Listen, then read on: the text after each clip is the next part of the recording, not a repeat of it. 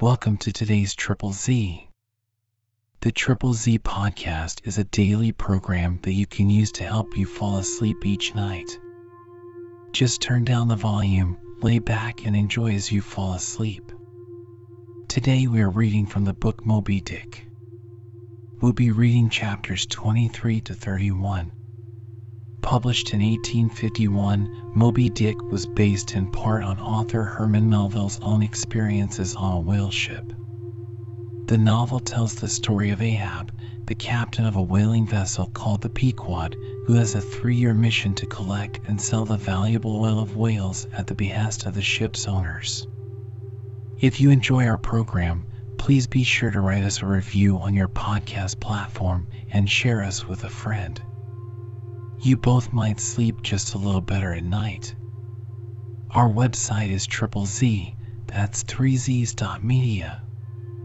You can also like and share our content on Facebook or our Instagram account zzz underscore media underscore podcast. Music for today's episode was provided by the Sleep Channel on Spotify. Chapter 23 The Lee Shore. Some chapters back, one Bulkington was spoken of, a tall Newland mariner encountered in New Bedford at the inn. When on that shivering winter's night the Pequod thrust her vindictive bows into the cold malicious waves, who should I see standing at her helm but Bulkington? I looked with sympathetic awe and fearfulness upon the man who in midwinter just landed from a four years dangerous voyage could so unrestingly push off again for still another tempestuous term. The land seemed scorching to his feet. Wonderful as things are ever the unmentionable, deep memories yield no epitaphs. This six inch chapter is the stoneless grave of Bulkington. Let me only say that it fared with him as with the storm tossed ship that miserably drives along the leeward land. The port would fain give succor, the port is pitiful, in the port is safety, comfort, hearthstone, supper, warm blankets, friends, all that's kind to our mortalities. But in that gale, the port, the land, is that ship's direst jeopardy. She must fly all hospitality. One touch of land, though it but graze the keel, would make her shudder through and through. With all her might she crowds all sail offshore, in so doing, fights against the very winds that fain would blow her homeward, seeks all the lash sea's landlessness again, for refuge's sake, forlornly rushing into peril, her only friend her bitterest foe. Know ye now, Bulkington? Glimpses do ye seem to see of that mortally intolerable truth that all deep, earnest thinking is but the intrepid effort of the soul to keep the open independence of her sea, while the wildest winds of heaven and earth conspire to cast her on the treacherous, slavish shore? But as in landlessness alone resides highest truth, shoreless, indefinite as God, so, Better is it to perish in that howling infinite than being gloriously dashed upon the lee, even if that were safety. For worm like, then, oh, who would crave and crawl to land? Terrors of the terrible. Is all this agony so vain? Take heart, take heart, O Bulkington. Bear thee grimly, demigod. Up from the spray of the ocean perishing, straight up, leaps thy apotheosis.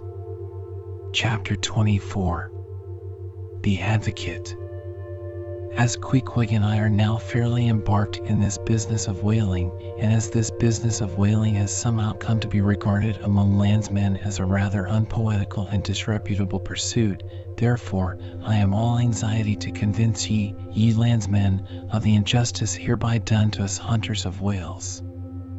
In the first place, it may be deemed almost superfluous to establish the fact that among people at large, the business of whaling is not accounted on a level with what are called the liberal professions. If a stranger were introduced into any miscellaneous metropolitan society, it would but slightly advance the general opinion of his merits were he presented to the company as a harpooner, say, and if in emulation of the naval officers he should append the initials SWF, sperm whale fishery to his visiting card, such a procedure would be deemed preeminently presuming and ridiculous. Doubtless one leading reason why the world declines honoring us whalemen is this they think that, at best, our vocation amounts to a butchering sort of business, and that when actively engaged therein, we are surrounded by all manner of defilements. Butchers we are, that is true. But butchers, also, and butchers of the bloodiest badge have been all martial commanders whom the world invariably delights to honor. And as for the matter of the alleged uncleanliness of our business, ye shall soon be initiated into certain facts hitherto pretty generally unknown, and which, upon the whole, will triumphantly plant the sperm whale ship at least among the cleanliest things of this tidy earth. But even granting the charge in question to be true, what disordered slippery decks of a whale ship are comparable to the unspeakable carrion of those battlefields from which so many soldiers return to drink in all ladies' plaudits?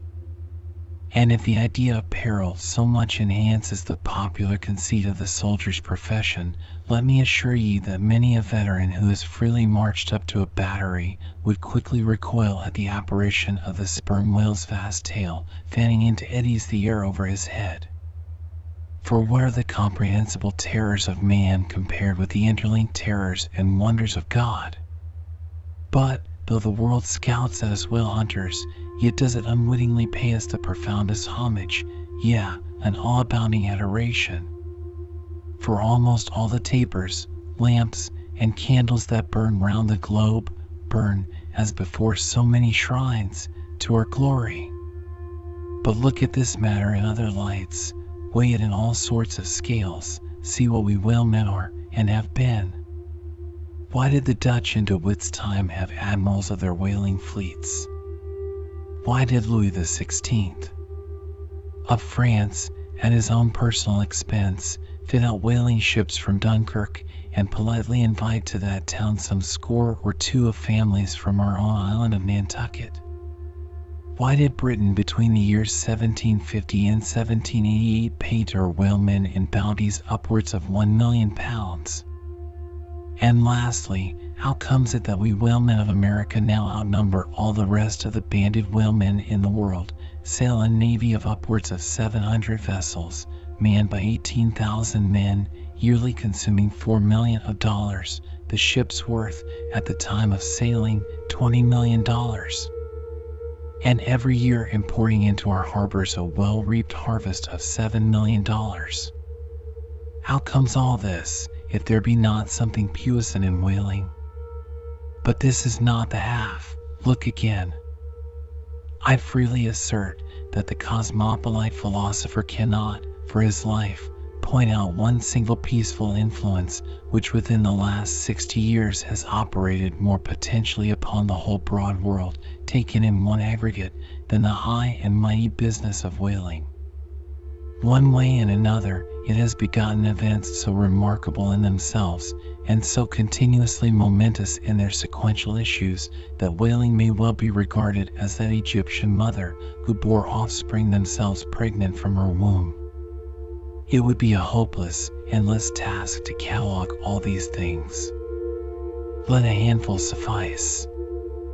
For many years past, the whale ship has been the pioneer in ferrying out the remotest and least known parts of the earth. She has explored seas and archipelagos which had no chart, where no Cook or Vancouver had ever sailed.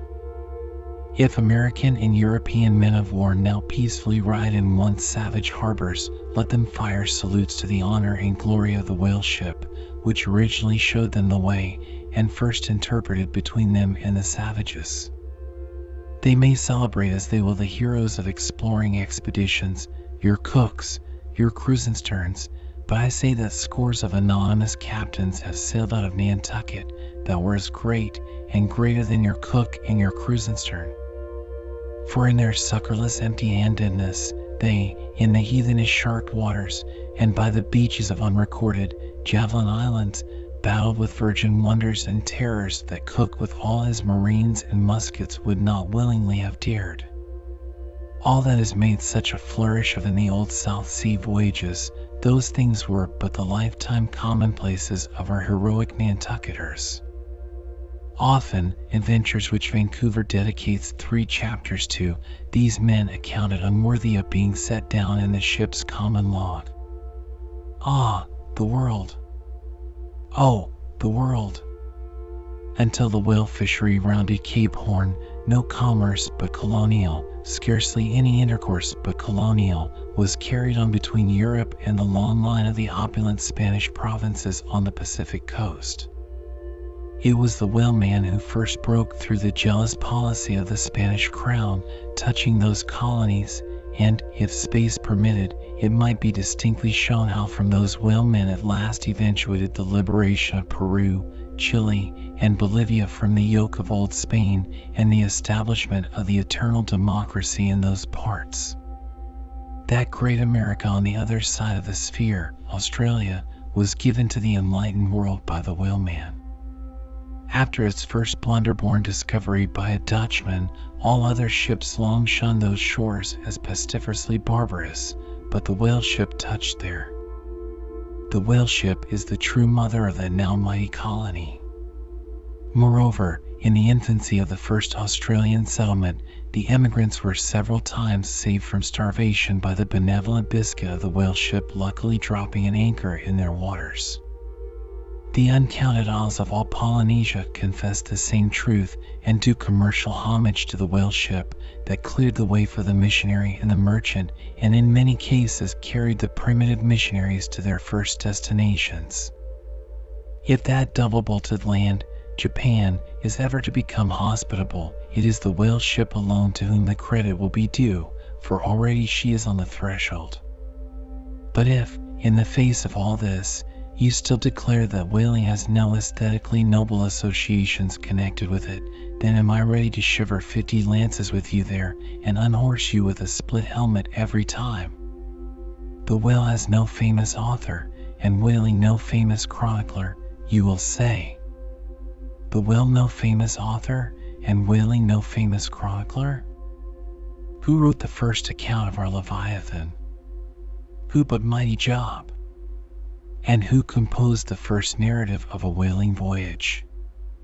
Who, but no less a prince than Alfred the Great, who, with his own royal pen, took down the words from Other, the Norwegian whale hunter of those times, and who pronounced our glowing eulogy in Parliament.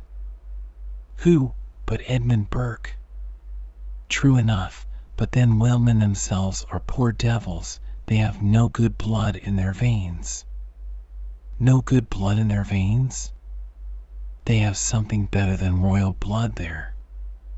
The grandmother of Benjamin Franklin was Mary Morrel, afterwards, by marriage, Mary Folger, one of the old settlers of Nantucket, and the ancestress to a long line of Folgers and harpooneers, all kith and kin to noble Benjamin, this day darting the barbed iron from one side of the world to the other. Good again, but then all confess that somehow whaling is not respectable. Whaling not respectable? Whaling is imperial. By Old English statutory law, the whale is declared a royal fish. Asterisk. Oh, that's only nominal. The will himself has never figured in any grand imposing way. The will never figured in any grand imposing way? In one of the mighty triumphs given to a Roman general upon his entering the world's capital, the bones of a whale, brought all the way from the Syrian coast, were the most conspicuous object in the symbol procession asterisk. Asterisk see subsequent chapters for something more on this head. Granted, since you cite it, but, say what you will, there is no real dignity in whaling. No dignity in whaling? the dignity of our calling the very heavens attest. Cetus is a constellation in the south. No more. Drive down your hat in presence of the Tsar and take it off to Queequeg. No more. I know a man that, in his lifetime, has taken 350 whales. I account that man more honorable than that great captain of antiquity who boasted of taking as many walled towns. And, as for me, if, by any possibility, there be any as yet undiscovered prime thing in me, if I shall ever deserve any real repute in that small but high hushed world which I might not be unreasonably ambitious of, if hereafter I shall do anything that, upon the whole, a man might rather have done than have left undone, if, at my death, my executors, or more properly my creditors, find any precious manuscripts in my desk, then here I prospectively ascribe all the honor and the glory to whaling for a whaleship was my Yale College and my Harvard. Chapter 25 Postscript. In behalf of the dignity of whaling, I would fain advance not but substantiated facts. But after embattling his facts, an advocate who should wholly suppress a not unreasonable surmise which might tell eloquently upon his cause, such an advocate, would he not be blameworthy? It is well known that at the coronation of kings and queens, even modern ones, a certain curious process of seasoning them for their functions is gone through. There is a salt cellar of state, so called, and there may be a castor of state. How they use the salt, precisely, who knows? Certain I am, however, that a king's head is solemnly oiled at his coronation, even as a head of salad. Can it be, though, that they anoint it with a view of making its interior run well, as they anoint machinery? Much might be ruminated here concerning the essential dignity of this regal process, because in common life we esteem but meanly and contemptibly a fellow who anoints his hair and palpably smells of that anointing. In truth, a mature man who uses hair oil, unless medicinally, that man has probably got a quacky spot in him somewhere. As a general rule, he can't amount to much in his totality. But the only thing to be considered here is this what kind of oil is used at coronations? Certainly it cannot be olive oil, nor macassar oil, nor castor oil, nor bear's oil, nor train oil, nor cod liver oil. What then can it possibly be but sperm oil in its unmanufactured, unpolluted state, the sweetest of all oils? Think of that, ye loyal Britons. We whalemen supply your kings and queens with coronation stuff. Chapter 26 Knights and Squires The chief mate of the Pequod was Starbuck, a native of Nantucket and a Quaker by descent. He was a long, earnest man, and though born on an icy coast, seemed well adapted to endure hot latitudes, his flesh being hard as twice baked biscuit. Transported to the Indies, his live blood would not spoil like bottled ale. He must have been born in some time of general drought and famine, or upon one of those fast days for which his state is famous. Only some thirty arid summers had he seen, those summers had dried up all his physical superfluousness. But this, his thinness, so to speak, seemed no more the token of wasting anxieties and cares than it seemed the indication of any bodily blight. It was merely the condensation of the man. He was by no means ill looking, quite the contrary. His pure tight skin was an excellent fit, and closely wrapped up in it and embalmed with inner health and strength, like a revivified Egyptian, this Starbuck seemed prepared to endure for long ages to come, and to endure always, as now, for be it polar snow or torrid sun, like a patent chronometer, his interior vitality was warranted to do well in all climates. Looking into his eyes, you seemed to see there the yet lingering images of those thousandfold perils he had calmly confronted through life. A staid, steadfast man, whose life for the most part was a telling pantomime of action, and not a tame chapter of sounds. Yet, for all his hardy sobriety and fortitude, there were certain qualities in him which at times affected, and in some cases seemed well nigh to overbalance all the rest. Uncommonly conscientious for a seaman, and endued with a deep natural reverence, the wild watery loneliness of his life did therefore strongly incline him to superstition, but to that sort of superstition which in some organizations seems rather to spring, somehow, from intelligence than from ignorance. Outward portents and inward presentiments were his.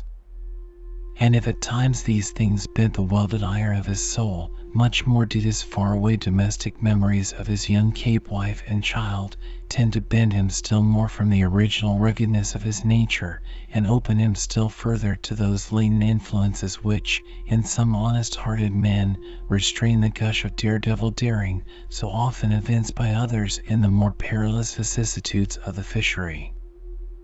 "I will have no man in my boat," said Starbuck, "who is not afraid of a whale."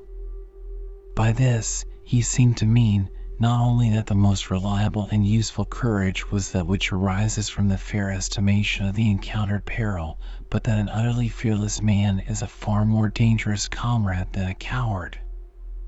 "Aye, aye," said Stubb, the second mate, "Starbuck, there is as careful a man as you'll find anywhere in this fishery." But we shall ere long see what that word careful precisely means when used by a man like Stubb, or almost any other whale hunter. Starbuck was no crusader after perils; in him courage was not a sentiment, but a thing simply useful to him, and always at hand upon all mortally practical occasions. Besides, he thought, perhaps, that in this business of whaling, courage was one of the great staple outfits of the ship like her beef and her bread, and not to be foolishly wasted. Wherefore he had no fancy for lowering for whales after sundown, nor for persisting in fighting a fish that too much persisted in fighting him. For, thought Starbuck, I am here in this critical ocean to kill whales for my living, and not to be killed by them for theirs, and that hundreds of men had been so killed Starbuck well knew. What doom was his own father's? Where, in the bottomless deeps, could he find the torn limbs of his brother? With memories like these in him, and, moreover, given to a certain superstitiousness, as has been said, the courage of this Starbuck which could, nevertheless, still flourish, must indeed have been extreme. But it was not in reasonable nature that a man so organized, and with such terrible experiences and remembrances as he had, it was not in nature that these things should fail in latently engendering an element in him which, under suitable circumstances, would break out from its confinement and burn all his courage up. And brave as he might be, it was that sort of bravery chiefly visible in some intrepid men, which, while generally abiding firm in the conflict with seas, or winds, or whales, or any of the ordinary irrational horrors of the world, yet cannot withstand those more terrific, because more spiritual terrors, which sometimes menace you from the concentrating brow of an enraged and mighty man. But were the coming narrative to reveal in any instance the complete abasement of poor Starbuck's fortitude, scarce might I have the heart to write it, for it is a thing most sorrowful, nay shocking, to expose the fall of valor in the soul. Men may seem detestable as joint stock companies and nations, knaves, fools, and murderers there may be, men may have mean and meager faces, but man, in the ideal, is so noble and so sparkling, such a grand and glowing creature, that over any ignominious blemish in him all his fellows should run to throw their costliest robes. That immaculate manliness we feel within ourselves, so far within us, that it remains intact though all the outer characters seem gone, bleeds with keenest anguish at the undraped spectacle of a valor-ruined man. Nor can piety itself, at such a shameful sight, completely stifle her upbraidings against the permitting stars. But this august dignity I treat of is not the dignity of kings and robes, but that abounding dignity which has no robed investiture. Thou shalt see it shining in the arm that wields a pick or drives a spike, that democratic dignity which, on all hands, radiates without end from God Himself, the great God absolute. the center and circumference of all democracy. His omnipresence, our divine equality. If, then, to meanest mariners and renegades and castaways, I shall hereafter ascribe high qualities, though dark, weave round them tragic graces, if even the most mournful, perchance the most abased, among them all, shall at times lift himself to the exalted mounts, if I shall touch that workman's arm with some ethereal light, if I shall spread a rainbow over his disastrous set of sun, then against all mortal critics bear me out in it, thou just spirit of equality, which hast spread one royal mantle of humanity over all my kind. Bear me out in it, thou great democratic God, who didst not refuse to the swart convict, Bunyan, the pale, poetic pearl, thou who didst clothe with doubly hammered leaves of finest gold the stumped and paupered arm of old Cervantes, thou who didst pick up Andrew Jackson from the pebbles, who didst hurl him upon a war horse, who didst thunder him higher than a throne. Thou who, in all thy mighty, earthly marchings, ever callest thy selectest champions from the kingly commons, bear me out in it, O God! Chapter 27 Knights and Squires Stubb was the second mate. He was a native of Cape Cod, and hence, according to local usage, was called a Cape Cod man. A happy-go-lucky, neither craven nor valiant, taking perils as they came with an indifferent air, and while engaged in the most imminent crisis of the chase, toiling away, calm and collected as a journeyman joiner engaged for the year. Good humored, easy, and careless, he presided over his whaleboat as if the most deadly encounter were but a dinner, and his crew all invited guests. He was as particular about the comfortable arrangement of his part of the boat as an old stage driver is about the snugness of his box. When close to the whale, in the very deathlock of the fight, he handled his unpitying lance coolly and off-handedly as a whistling tinker his hammer. He would hum over his old rigadig tunes while flank and flank with the most exasperated monster.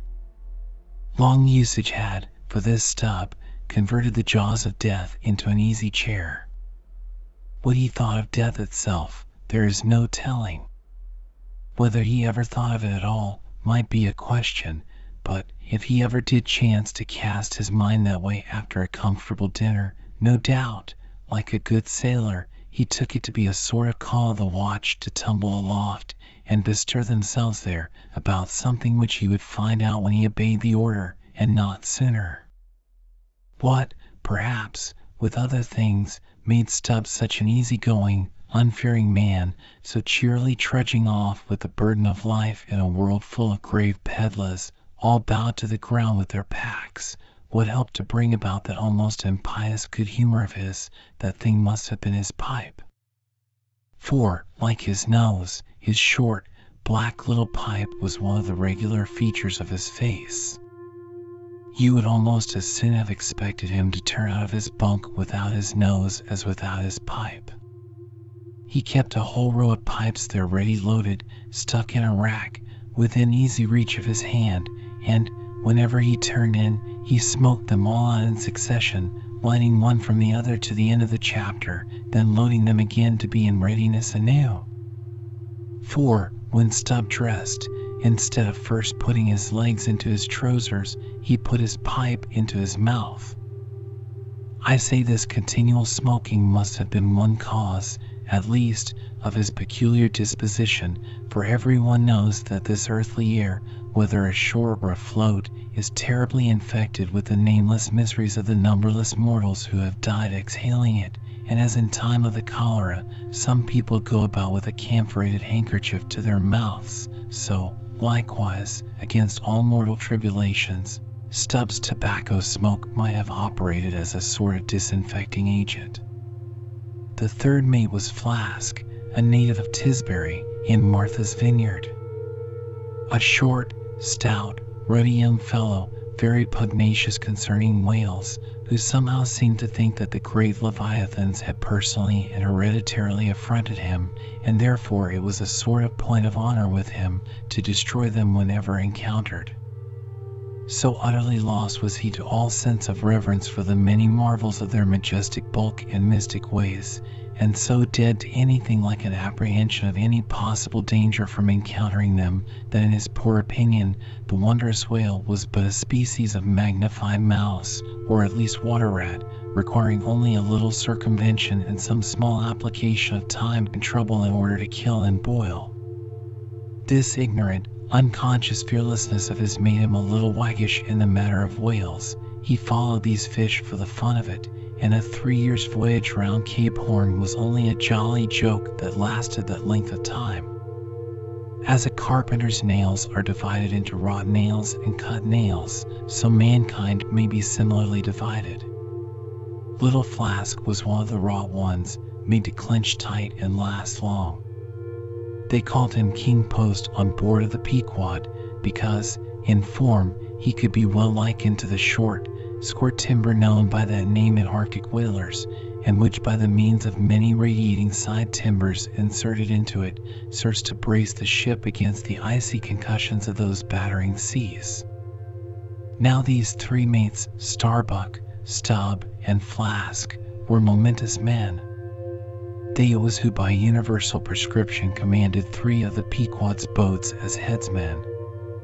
In that grand order of battle in which Captain Ahab would probably marshal his forces to descend on the whales, these three headsmen were as captains of companies. Or, being armed with their long keen whaling spears, they were as a picked trio of lancers, even as the harpooneers were flingers of javelins. And since in this famous fishery each mate or headsman, like a Gothic knight of old, is always accompanied by his boat steerer or harpooneer, who in certain conjunctures provides him with a fresh lance when the former one has been badly twisted or elbowed in the assault, and moreover, as there generally subsists between the two a close intimacy and friendliness, it is therefore but meet that in this place we set down who the Pequod's harpooneers were and to what headsman each of them belonged. First of all was Queequeg, whom Starbuck, the chief mate, had selected for his squire.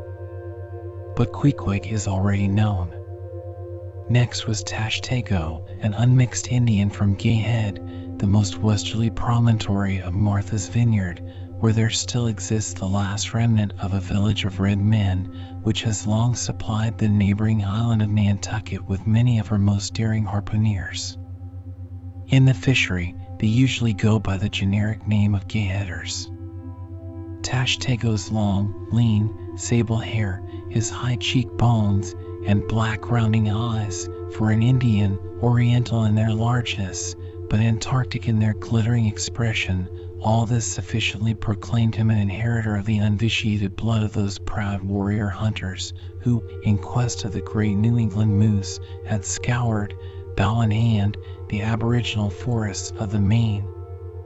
But no longer snuffing in the trail of the wild beasts of the woodland, Tashtego now hunted in the wake of the great whales of the sea, the unerring harpoon of the son fitly replacing the infallible arrow of the sires. To look at the tawny brawn of his lithe snaky limbs, you would almost have credited the superstitions of some of the earlier Puritans, and half believed this wild Indian to be a son of the prince of the powers of the air. Tashtego was Stubb the second mate's squire. Third among the harpooneers was Daggoo, a gigantic, coal-black negro savage, with a lion-like tread and Ahasuerus to behold. Suspended from his ears were two golden hoops, so large that the sailors called them ring bolts and would talk of securing the topsail halyards to them. In his youth Daggoo had voluntarily shipped on board of a whaler lying in a lonely bay on his native coast. And never having been anywhere in the world but in Africa, Nantucket, and the pagan harbors most frequented by whalemen, and having now led for many years the bold life of the fishery in the ships of owners uncommonly heedful of what manner of men they shipped, Daggoo retained all his barbaric virtues, and erect as a giraffe, moved about the decks in all the pomp of six feet five in his socks. There was a corporeal humility in looking up at him, and a white man standing before him seemed a white flag come to beg truce of a fortress. Curious to tell, this imperial negro, Ahasuerus Daggoo, was the squire of Little Flask, who looked like a chess man beside him. As for the residue of the Pequod's company, be it said that at the present day not one in two of the many thousand men before the mast employed in the American whale fishery are Americans born, though pretty nearly all the officers are. Herein it is the same with the American whale fishery as with the American army and military and merchant navies and the engineering forces employed in the construction of the American canals and railroads. The same, I say, because in all these cases the native American liberally provides the brains, the rest of the world is generously supplying the muscles. No small number of these whaling seamen belonged to the Azores, where the outward bound Nantucket whalers frequently touched to augment their crews from the hardy peasants of those rocky shores. In like manner, the Greenland whalers sailing out of Hull or London put in at the Shetland Islands to receive the full complement of their crew. Upon the passage homewards, they dropped them there again. How it is, there is no telling, but islanders seem to make the best whalemen. They were nearly all islanders in the Pequod, isolados too, I call such, not acknowledging the common continent of men, but each isolado living on a separate continent of his own. Yet now, federated along one keel, what a set these isolados were. And Anacharsis Clootz deputation from all the isles of the sea and all the ends of the earth accompanying old Ahab and the Pequod to lay the world's grievances before that bar from which not very many of them ever come back. Black little Pip, he never did, oh, no! He went before. Poor Alabama boy! On the grim Pequod's forecastle, ye shall ere long see him, beating his tambourine, prelusive of the eternal time when sent for to the great quarter deck on high he was bid strike him with angels, and beat his tambourine in glory, called a coward here, and a hero there. Chapter 28 Ahab For several days after leaving Nantucket, nothing above hatches was seen of Captain Ahab. The mates regularly relieved each other at the watches, and for aught that could be seen to the contrary, they seemed to be the only commanders of the ship, only they sometimes issue from the cabin with orders so sudden and peremptory that after all it was plain they but commanded vicariously. Yes, their supreme lord and dictator was there, though hitherto unseen by any eyes not permitted to penetrate into the now sacred retreat of the cabin. Every time I ascended to the deck from my watches below, I instantly gazed aft to mark if any strange face were visible, for my first faint disquietude touching the unknown captain, now in the seclusion of the sea, became almost a perturbation. This was strangely heightened at times by the ragged Elijah's diabolical incoherences uninvitedly recurring to me with a subtle energy I could not have before conceived of. But poorly could I withstand them, much as in other moods I was almost ready to smile at the solemn whimsicalities of that outlandish prophet of the wharves. But whatever it was of apprehensiveness or uneasiness, to call it so, which I felt, yet whenever I came to look about me in the ship, it seemed against all warrantry to cherish such emotions. For though the harpooneers, with the great body of the crew, were a far more barbaric, heathenish, and motley set than any of the tame merchant ship companies which my previous experiences had made me acquainted with, still I ascribed this, and rightly ascribed it, to the fierce uniqueness of the very nature of that wild Scandinavian vocation in which I had so abandonedly embarked. But it was especially the aspect of the three chief officers of the ship, the mates, which was most forcibly calculated to allay these colorless misgivings and induce confidence and cheerfulness in every presentment of the voyage. Three better, more likely sea officers and men, each in his own different way, could not readily be found, and they were every one of them Americans, a Nantucketer, a Vineyarder, a Cape man. Now, it being Christmas when the ship shot from out her harbor, for a space we had biting polar weather, though all the time running away from it to the southward, and by every degree and minute of latitude which we sailed, gradually leaving that merciless winter and all its intolerable weather behind us. It was one of those less lowering, but still gray and gloomy enough mornings of the transition, when with a fair wind the ship was rushing through the water with a vindictive sort of leaping and melancholy rapidity, that as I mounted to the deck at the call of the forenoon watch, so soon as I leveled my glance towards the taffrail, foreboding shivers ran over me. Reality outran apprehension. Captain Ahab stood upon his quarterdeck. There seemed no sign of common bodily illness about him, nor the recovery from any.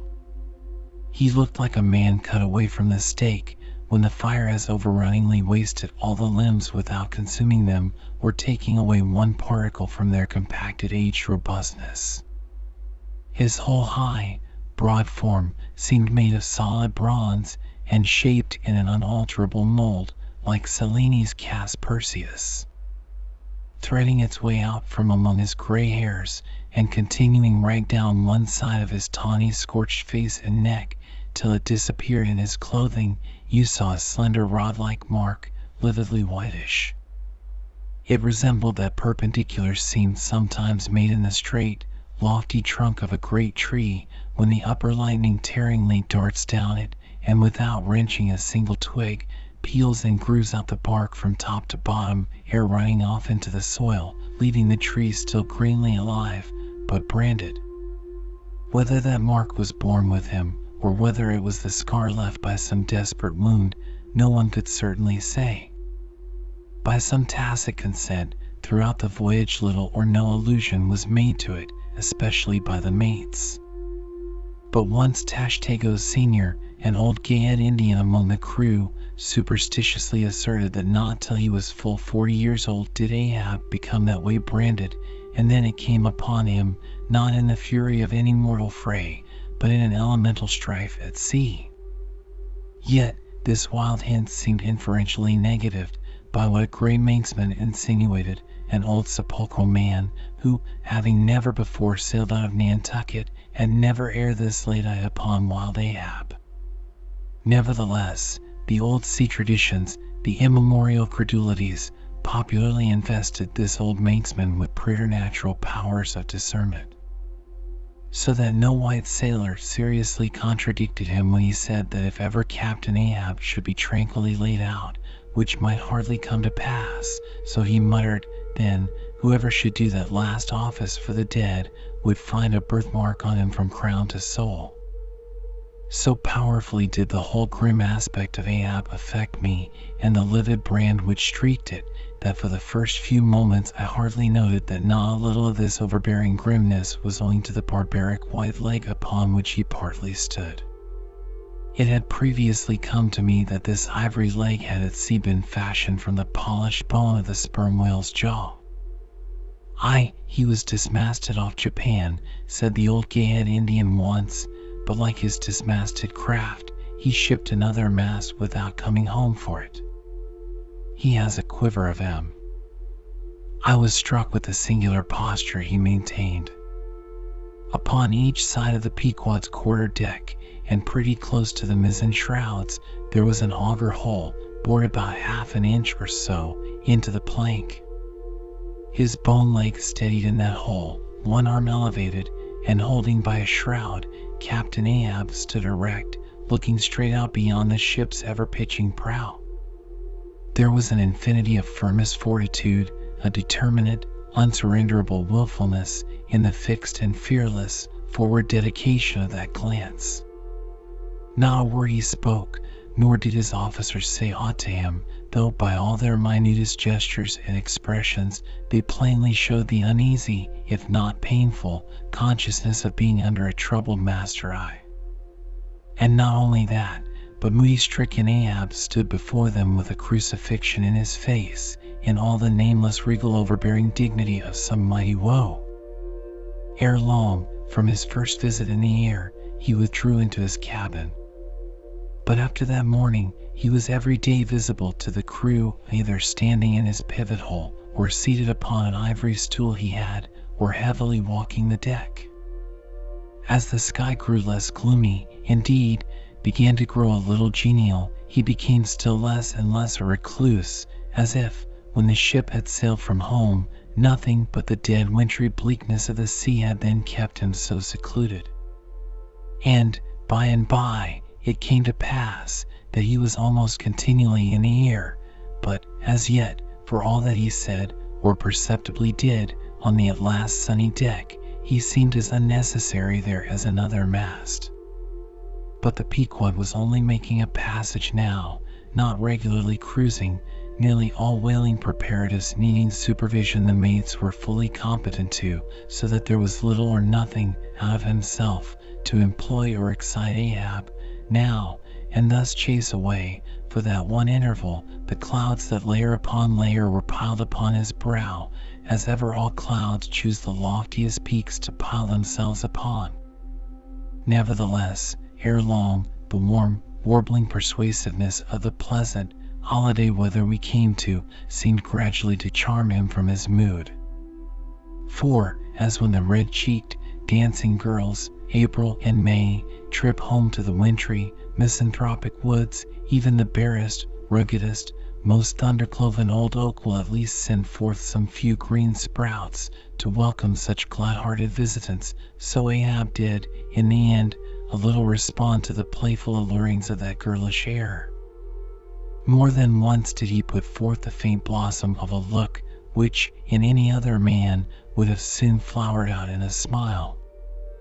Chapter 29 Enter Ahab, to him, Stubb. Some days elapsed, and ice and icebergs all astern, the Pequod now went rolling through the bright Quito spring, which, at sea, almost perpetually reigns on the threshold of the eternal August of the tropic. The warmly cool, clear, ringing, perfumed, overflowing, redundant days were as crystal goblets of Persian sherbet heaped up, flaked up, with rosewater smell. The starred and stately nights seemed haughty dames in jeweled velvets, nursing at home in lonely pride the memory of their absent conquering earls, the golden helmeted sons.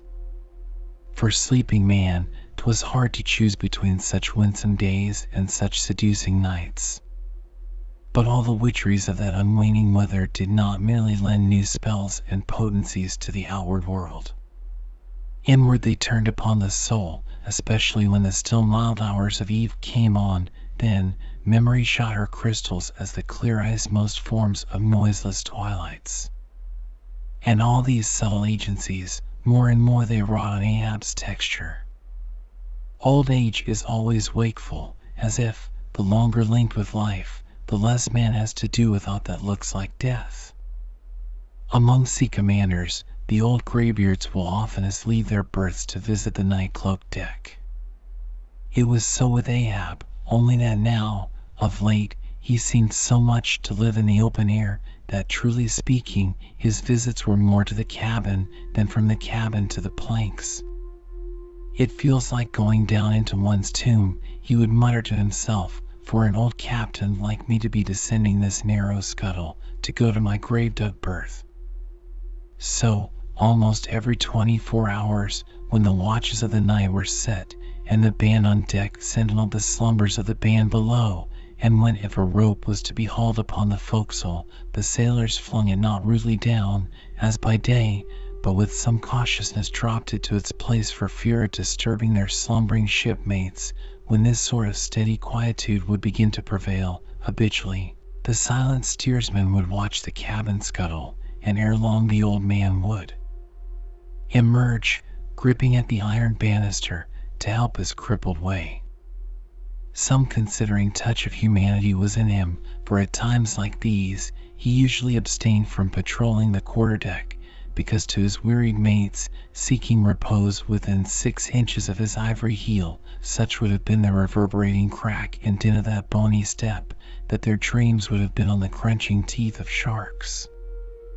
But once the mood was on him too deep for common regardings, and as with heavy, lumber-like pace he was measuring the ship from taffrail to mainmast, Stubb, the old second mate, came up from below with a certain unassured, deprecating humorousness, hinted that if Captain Ahab was pleased to walk the planks, then no one could say nay, but there might be some way of muffling the noise, hinting something indistinctly and hesitatingly about a globe of tow and the insertion into it of the ivory. Heel. Ah. Stubb, thou didst not know Ahab then.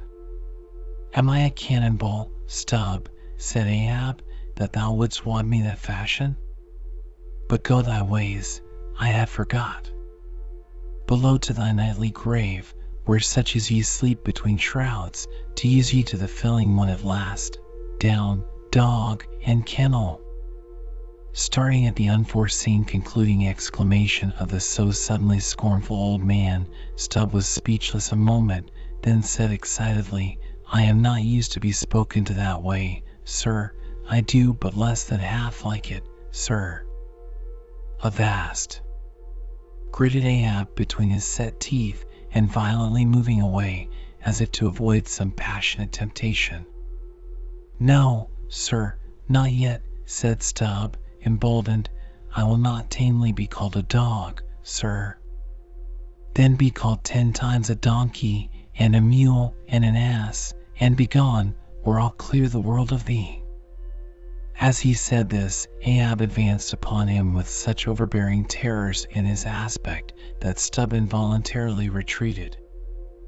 I was never served so before without giving a hard blow for it, muttered Stubb as he found himself descending the cabin scuttle. It's very queer. Stop, stop, somehow, now, I don't want to know whether to go back and strike him, or what's that? down here on my knees and pray for him? Yes, that was the thought coming up in me, but it would be the first time I ever did pray. It's queer, very queer, and he's queer too.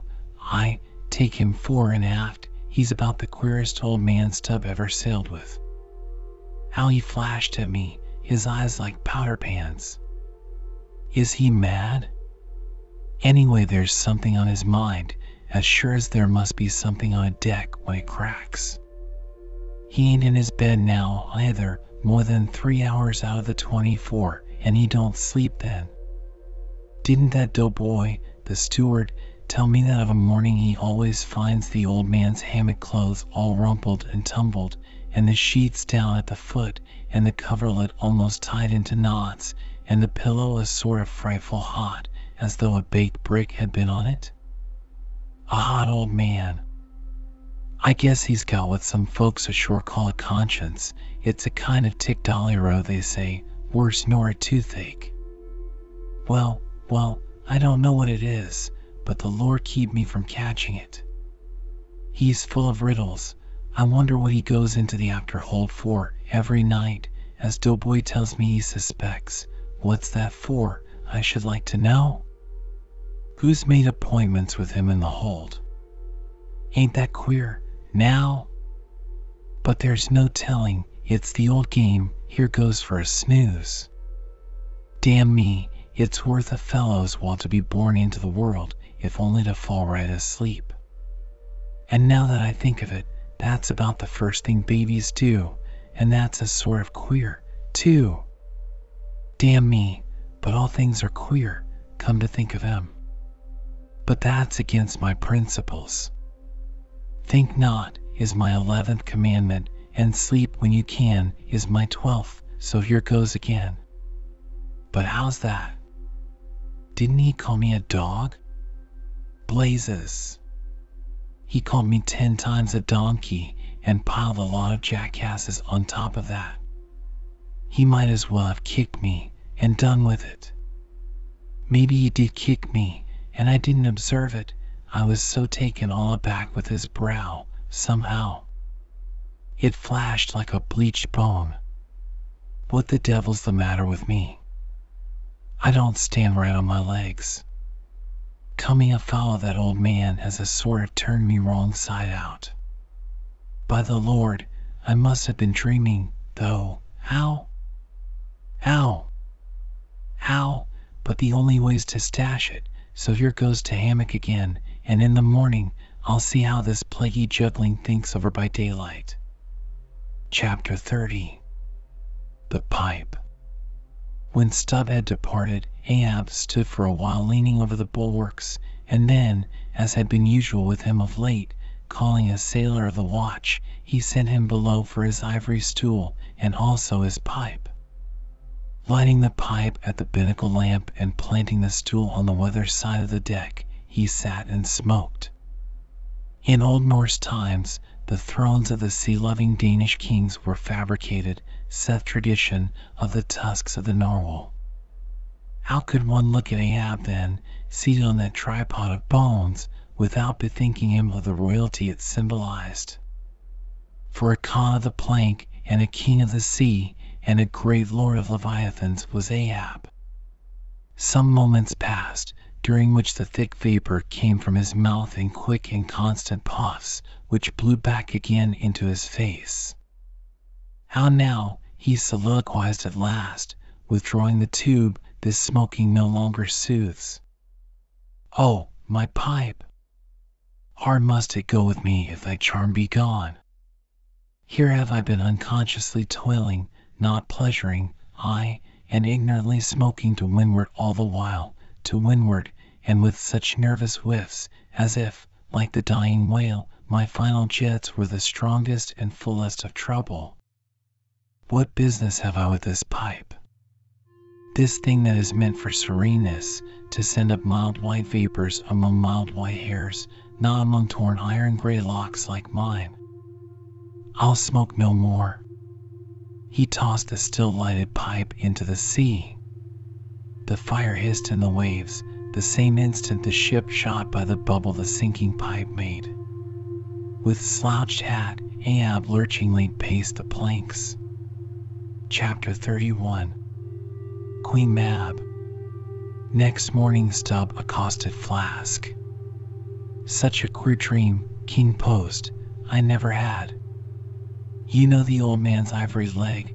While I dreamed he kicked me with it, and when I tried to kick back, upon my soul, my little man, I kicked my leg right off. And then, presto! Ahab seemed a pyramid, and I, like a blazing fool, kept kicking at it. But what was still more curious, Flask, you know how curious all dreams are, through all this rage that I was in, I somehow seemed to be thinking to myself that after all it was not much of an insult, that kick from Ahab. Why, thinks I, what's the row? It's not a real leg, only a false leg. And there's a mighty difference between a living thump and a dead thump. That's what makes a blow from the hand, flask, fifty times more savage to bear than a blow from a cane. The living member that makes the living insult, my little man. And thinks I to myself all the while, mind, while I was stubbing my silly toes against that cursed pyramid, so confoundedly contradictory was it all, all the while, I say, I was thinking to myself, what's his leg now, but a cane, a whalebone cane. Yes, thinks I, it was only a playful cudgeling, in fact, only a whaleboning that he gave me, not a base kick. Besides, thinks I, look at it once, why, the end of it, the foot part, what a small sort of end it is, whereas, if a broad-footed farmer kick me, there's a devilish broad insult. But this insult is whittled down to a point only. But now comes the greatest joke of the dream, Flask. While I was battering away at the pyramid, a sort of badger-haired old merman with a hump on his back takes me by the shoulders and slews me round. Where are you bound? says he. Slid. Man, but I was frightened. Such a fizz. But, somehow, next moment I was over the fright. What am I about? says I at last. And what business is that of yours? I should like to know, Mr. Humpback. Do you want a kick? By the Lord, Flask, I had no sooner said that than he turned round his stern to me, bent over and dragging up a lot of seaweed he had for a clout. What do you think I saw? Why thunder alive, man, his stern was stuck full of marlin spikes with the points out. Says I, on second thoughts, I guess I won't kick you, old fellow. Why, Stubb, said he, why, Stubb, and kept muttering it all the time, a sort of eating of his own gums like a chimney hack. Seeing he wasn't going to stop saying over his wise Stubb, wise Stubb, I thought I might as well fall to kicking the pyramid again. But I had only just lifted my foot for it when he roared out, Stop that kicking. Hello, says I, what's the matter now, old fellow? Look ye here, says he, let's argue the insult. Captain Ahab kicked ye, didn't he? Yes, he did, says I, right here it was. Very good, says he, he used his ivory leg, didn't he? Yes, he did, says I, well then, says he, why stop, what have you to complain of? Didn't he kick with right goodwill? It wasn't a common pitch pine leg he kicked with, was it? No, you were kicked by a great man, and with a beautiful ivory leg, Stubb. It's an honor. I consider it an honor. Listen, why Stubb? In old England, the greatest lords think it great glory to be slapped by a queen and made garter knights of. But be your boast, Stubb, that you were kicked by old Ahab and made a wise man of. Remember what I say be kicked by him, account his kicks honors, and on no account kick back, for you can't help yourself. Wise Stubb. Don't you see that pyramid? With that, he all of a sudden seemed somehow, in some queer fashion, to swim off into the air. I snored, rolled over, and there I was in my hammock. Now, what do you think of that dream, Flask? I don't know. It seems a sort of foolish to me, though. Maybe, maybe. But it's made a wise man of me, Flask. Do you see Ahab standing there, sideways looking over the stern? Well, the best thing you can do, Flask, is to let the old man alone, never speak to him, whatever he says. Hello! What's that he shouts? Hark! Masthead, there. Look sharp, all of ye. There are whales hereabouts. If ye see a white one, split your lungs for him. What do you think of that now, Flask? Ain't there a small drop of something queer about that, eh? A white whale, did you mark that, man? Look ye, there's something special in the wind. Stand by for it, Flask. Ahab has that that's bloody on his mind. But, Mum, he comes this way.